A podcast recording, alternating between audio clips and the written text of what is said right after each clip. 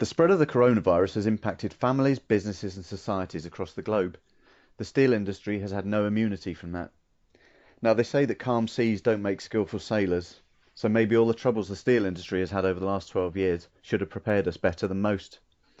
My name is Tim Rutter, and in the coming weeks, I'll be speaking to some of those people navigating us through some of the most turbulent waters any of us have ever seen. Today, we welcome Martin Brunnock. Martin's Hub Director for Strip Products UK and a member of the UK management team and he's responsible, amongst other things, for steel operations at Talbot and Llanwern. Martin, morning to you. You've worked in the industry uh, your whole life. Have you ever known anything quite like this? Morning, Tim. Uh, no, never. I think I've worked in the industry for 25 years and a bit more, probably, and um, this beats anything that we've seen before, even the financial crisis of 2008. So it's uh, it's totally unprecedented. It's crazy times, isn't it? And uh, a lot of people working extremely hard in every aspect of the business to keep it going you know, lots of people have been asking questions, and I look to you and colleagues like of yours uh, in leadership. Uh, and there's some fairly fundamental questions people are asking at this time. You know, relatively early into the into the crisis, but people are saying, you know, lots of people are being asked to come into work, into the operations, and saying, well, are we classed as an essential industry? You know, do people have to go to work, or should we should people be in work at all? Yeah, I know people are you know, saying that a lot. And you know, after Boris's announcement, was it Monday evening, half past eight, which was seems ages ago now. um, it was pretty unclear. I think his messaging. It was everybody stay at home unless you know X, Y, and Z. And you know, he didn't mention steel or manufacturing. Um, but he, you know, he did say that Marks and Spencer's clothing had to shut or something like that. Yeah, that's right. He was pretty unclear. So what we did on Monday, on Tuesday morning, then was uh, we clarified that position with government, uh, the BEIS department. And what they said was what Boris meant to say, or what we didn't understand, is what he said was that um, if you can work from home, work from home. Yeah. Then he said, if you can't work from home, then go to work and maintain social distancing. Um, and that was his message. And manufacturing was one of the industries actually that were allowed to go to work and carry on, uh, particularly for you know this hub, which provides material uh, to Trostre down in uh, Llanelli, and they provide a lot of material to the can making industry, which is seen as essential uh, from a food production perspective. Um, everybody's stockpiling at the moment, then you know the, the orders from packaging have gone up. So we clarified that uh, straight away, really, on on Tuesday morning. Yeah, so some people are calling it a lockdown, but it clearly isn't a lockdown, is it? Because lots of factories and industries, uh, even garages, are still going uh, to make sure that society can still operate, and you know people can still have their food, and uh, workers can still get to work, and so on and so forth. So it's certainly a step up from where we were, but uh, I don't think anyone would describe it as a lockdown. And we've still got you know many hundreds of people still coming in every day and every shift into the operational part of um, the business. But I guess Martin, as um, you know, as these rules every day they seem to get more strict, and, we, and, and there's fewer and fewer things people are allowed to do. You know, how are we as a business in the UK reacting to those rules as and when they come in? What what changes have you seen over the last few days, for example? Yeah, the rules do keep changing, and we have to adapt accordingly. So what we did. Uh, and what we have done this week is to make sure we have absolutely um, the minimum manning on site to keep us running operationally in a safe and uh, uh, a way that we can manufacture the orders that our customers want. So you know, all the functions uh, really um, are off site now, um, helped by you know much improved IT landscape. Yeah. Um, although I share a story with you from yesterday, I worked from home yesterday. I'm in Port Talbot today, but I worked from home yesterday, and I was halfway through a Teams meeting, and um, all of a sudden my Wi-Fi went down. A bit inconvenient. and it was definitely wasn't an IT problem when I found out my son Tom decided to take the Wi-Fi router upstairs to his bedroom so he could install a new game on his PS4. Awesome. So we, had to, have a little discussion about that. And, uh, what was the priority in the Brunnock household uh, at this moment was for me to get back onto Teams. So um, yeah, you know, we had a, a, slight chuckle, I would say, about that. the, the, IT has improved. Um, most of the offices are now empty. You know, we still need the store service, works protection, occupational health, for example. You know, the technical teams in the labs. But where possible, we've got everybody who doesn't need to be on site, off site, working from home. Yeah, and I guess in uh, you know with with minimal manning and you know some of our contractors pulling back and, and some of the contractors working on projects who are you know overseas work have returned to Germany and Italy. You know what's happening with some of those bigger maintenance pieces and capital schemes, uh, you know the power plant and and some of the other projects. What's happening with those? Yeah, we're going through that now, really. We're looking at the planned maintenances that we've got on site on our units, um, and then the CapEx projects we've got going on as well, and you know we'll make some decisions, I guess, in the next couple of days on what we do around uh, those those particular issues. But you know, for, in an instance where the power plant and the German contract has gone back to Germany and said, you know, we're on lockdown, we can't come across, then that part of that project will be paused.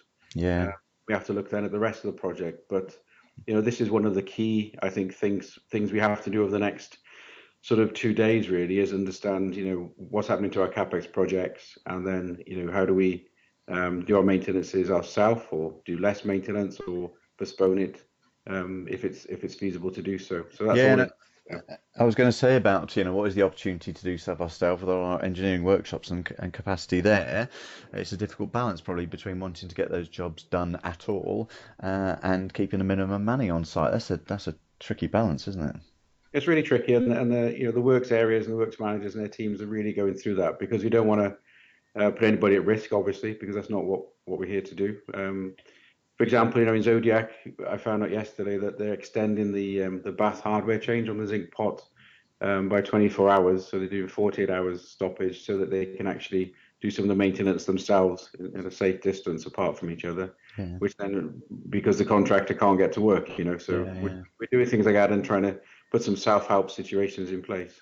Yeah, and I think people outside the industry are starting to realise that uh, you know there's more to making steel than uh, than just cars, you know, and that, as you mentioned, the supply into the packaging industry. If people need canned food uh, in their in their home lives, then you've got to have a steelworks that's open all the way down to the hot mill at least, haven't you? Yeah, you have, you have, and that's uh, you know part of what we're looking at now is yeah. um, you know you see you see it with construction now, don't you? There was loads of press coverage yesterday about construction workers being put at risk because they couldn't maintain a safe distance apart. Yeah.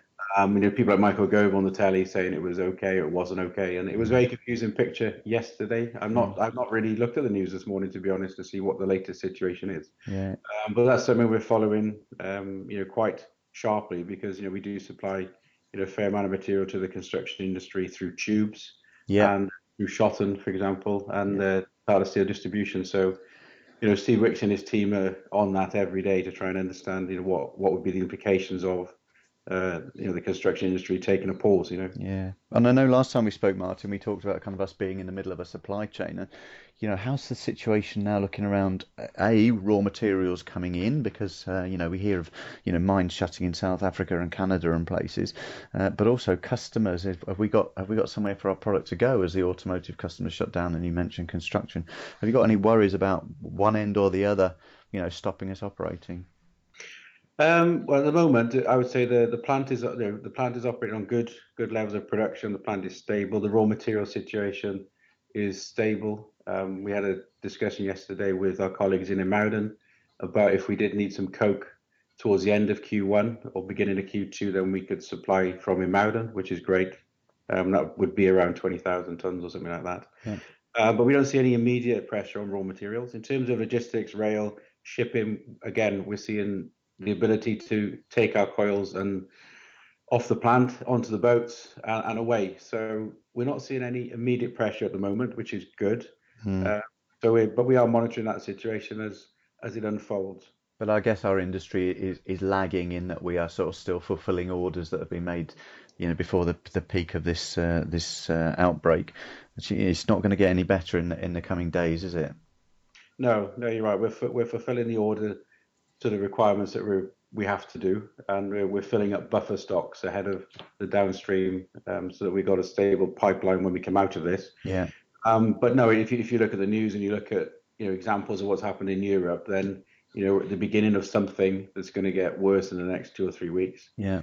Um, and what we're doing in the hub, um, we had a continuity meeting yesterday with the heavy end teams to say what are the plans and actions we have in place to make sure that we can keep the right bits of kit on um, safely operating, so that we don't damage the assets um, when we come out of the crisis. So yeah. it was a very good session yesterday.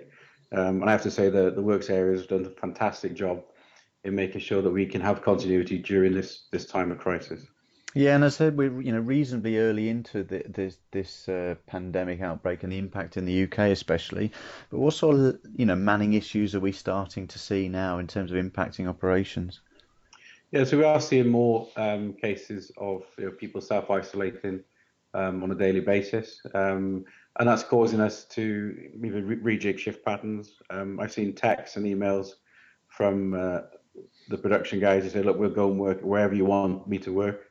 Yeah. Um, I'm on my holiday, but I'll come in. I'll be flexible." Um, I've had people in the in the function saying, "Look, if you want me to come in, um, I'll work in manufacturing for you. I'll get trained." So what we're seeing is massive commitment. You know, we've seen everybody, you know, stand up and take ownership for. You know, we're not going to let this crisis impact on this business. You know, and and, it will clearly because we're we, we're going to have customer issues. Mm. But everybody's fighting to make sure that when we come out of it, we're going to be here, um, you know, for the next sort of period of time. You know, because at, at the end of the day, we're the custodians of this place at the moment. Yeah. Um, and what we've got to make sure is that when uh, we hand it over, it's handed over in good shape. And all I'm seeing really is people stepping up to the mark and wanting to make a difference. It, it really is heartwarming, to be honest, Tim. Yeah, and I, and I, and I know you know you guys are having a daily uh, sort of management team meeting, but you know that is extended to to include the trade unions in that as well. So it's a it's a, it's a sort of combined effort. I guess they've got an important role to play in keeping you know employees on board and, and motivated and, and flexible through this. Oh, they have, yeah, and they, and the you know the trade union guys, Alan Coombs and Gary and Ian and Mark and the team and Reg have all been you know super. I think you know they're really trying to make sure that we understand um, what's going on in the plant, you know, from their perspective, and we're working together to get through the crisis, you know. And I yeah. think that dialogue and that openness, I think, is really, really helpful. And they bring really valid points, and we can address them straight away. You know, nothing's left to fester. So those guys got a huge role to play in this yeah. as well. And I guess uh, you know they have a they have a network, especially with you guys not being able to get out on plant. Uh, you know, it might be difficult to get some of the sounding board back up from the workers and the shift workers and so forth. And those TU guys have got a real network inside and outside the business to get a feeling of how the workers are feeling, um, you know, how the teams are coping and, and and how they can be used to the most effect. So, so there must be a good sounding board as well. Yeah, they are a good sounding board indeed, and and you're right about the external links because you know, they got access to you know, Roy Rickhuss, who who leads the, the multi union, and uh, he you know he's been on to government about you know essential worker status for the the steel workers, and also you know the local MP, you know Steve Kinnock and uh, and David CAM, you know they're again able to lobby those guys to help us uh, to uh, you know to, to be recognised by government. So, yeah. so it is it is good. And it is an interesting point. You know, uh, people hear on the news about the the, the uh, actions that government is taking uh, broadly across society. But uh, you know, what are we looking for the government to do for us at Tata Steel in the UK specifically? So what we're doing is we're we're trying to explain to government the impact that COVID nineteen will have on our operations. Um, so what is the cost of switching units off if there's no orders, for example? You know, what is the cost of, you know, they said they'd pay 80% of a person's salary up to £30,000. So we're trying to work out, okay, if we do have to, um, you know, reduce output and people have to, you know, stay off, you know, how can the government help us with that um, financial penalty that we're going to have? So, you know, Deirdre Fox and the team are working with BEIS and government with us to say, well, actually, these are the costs associated with it um, we need your help then to support the industry because you know we are um, in, in a very very difficult position if we if we can't get government help. So that that lobbying is going on um, on a daily basis. Right, well, we shan't take up too much of your time, but there's so much to talk about, Martin. Because and and people, are, there's no other topic, I think, and uh, you know, it's an interesting point because I think look, people outside our industry go, you, you're just a piece of manufacturing, you're a site, and you do some stuff in there. What they fail to understand, and you know, we we know known it for most of our working lives, is is that we're at the top of the food chain in terms of the manufacturing supply chain in the whole of the UK. You know, I guess you know pretty much every business and every manufacturing uh, industry in the UK relies on steel either as a product or for, for tools to make products. So you know we aren't just a, a, a steelworks, are we? You know we have a much more a much bigger national interest than than just a steelworks. No, I think you're right, Tim. You know, we are a strategically important asset. You know, and what you said about steel, you can't do anything without steel. If you know, if you think about anything you do on a daily basis or anything that you see on television or being created or constructed or whatever, it's it's made from steel. You know, so yeah, um, yeah it's it's critical. Um, and I think you know, I think some of the some of the UK government departments get that, um, and some don't. So we have yeah. to really, you know, sort of not sort of beat on about it too much, but we have to make a good case, um, and I know that that's what we're doing. Yeah, and get that message out to the, to the community and society at large. You know, people are rightfully sort of looking at people going to work and say, "Are you an essential industry? You're not working in the care service or the health service. What the hell are you doing in work?" But you know, there is a there is a bigger picture here, isn't there? But I guess if we turn Martin to you know back to the Manning piece, I think people are saying, you know, what happens if this you know follows the trend in Italy and we start to get tens of thousands of people self isolating? You know, have we got contingency plans? To, to, to protect certain areas of the plant. You know, we know parts that can be turned on and off. Uh, you know, sometimes turn the mills off for, for maintenance or for Christmas, but some parts of the plant we just cannot turn off. What are the contingency plans in those areas? Yeah, no, that's a good point. and I think um, you know we had a session yesterday afternoon with uh, the works managers of those areas. So the you know the energy plant, blast furnaces, Morfa coke oven, steel and slab, and it's clear to me that those guys have got really robust contingency plans in place to make sure that um, when when or if that does happen, we will have people on site that have that we, they call in the clean team. Yeah, clean teams who have not been exposed to um, other uh, people on site. So we separated them today. We changed the shift rotas in certain um, uh, in the energy department to make sure that we can minimize contact with people. So we, we've made lots of different changes in the way we operate today to keep continuity.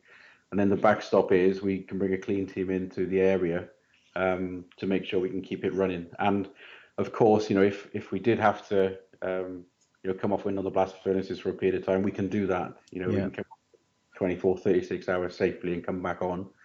Um, the steel plant again, we can flex.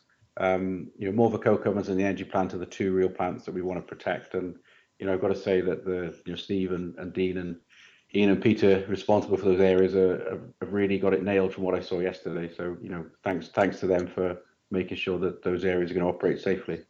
And of course, Martin, it's not just about our own employees. You know, we are a steel family. You know, there might be a few thousand people in uh, in the UK as direct employees, but there's many more thousands as contractors and suppliers to our industry, and many of them, you know, almost totally rely on us as uh, for their business. And this must be knocking them fairly hard as we scale back. How are they faring? Have you heard from from those guys?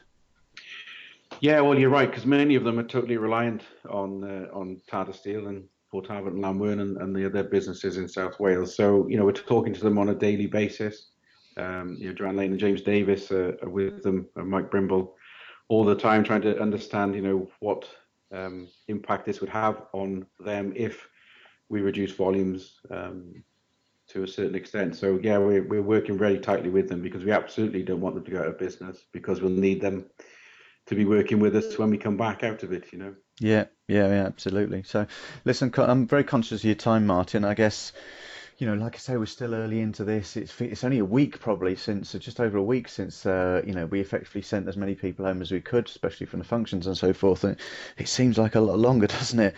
But in that week, um, they say, you know, cometh the hour, cometh the man and or woman, and um, I wonder what's impressed you most in the last week about how people have reacted in in in some of the most difficult circumstances we've ever faced.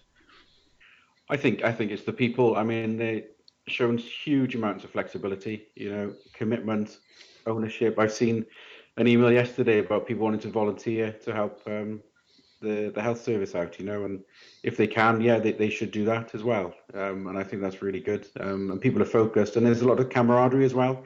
You know, people are set up WhatsApp groups, um, and I think in a time of crisis, you need that level of um, ability to laugh as well because it is so serious. You do need those groups to keep you sort of sane and focused, you know. So um, yeah, I, I, think our people are, are first class, and uh, yeah, you know, hats off to all of them, really. Yeah.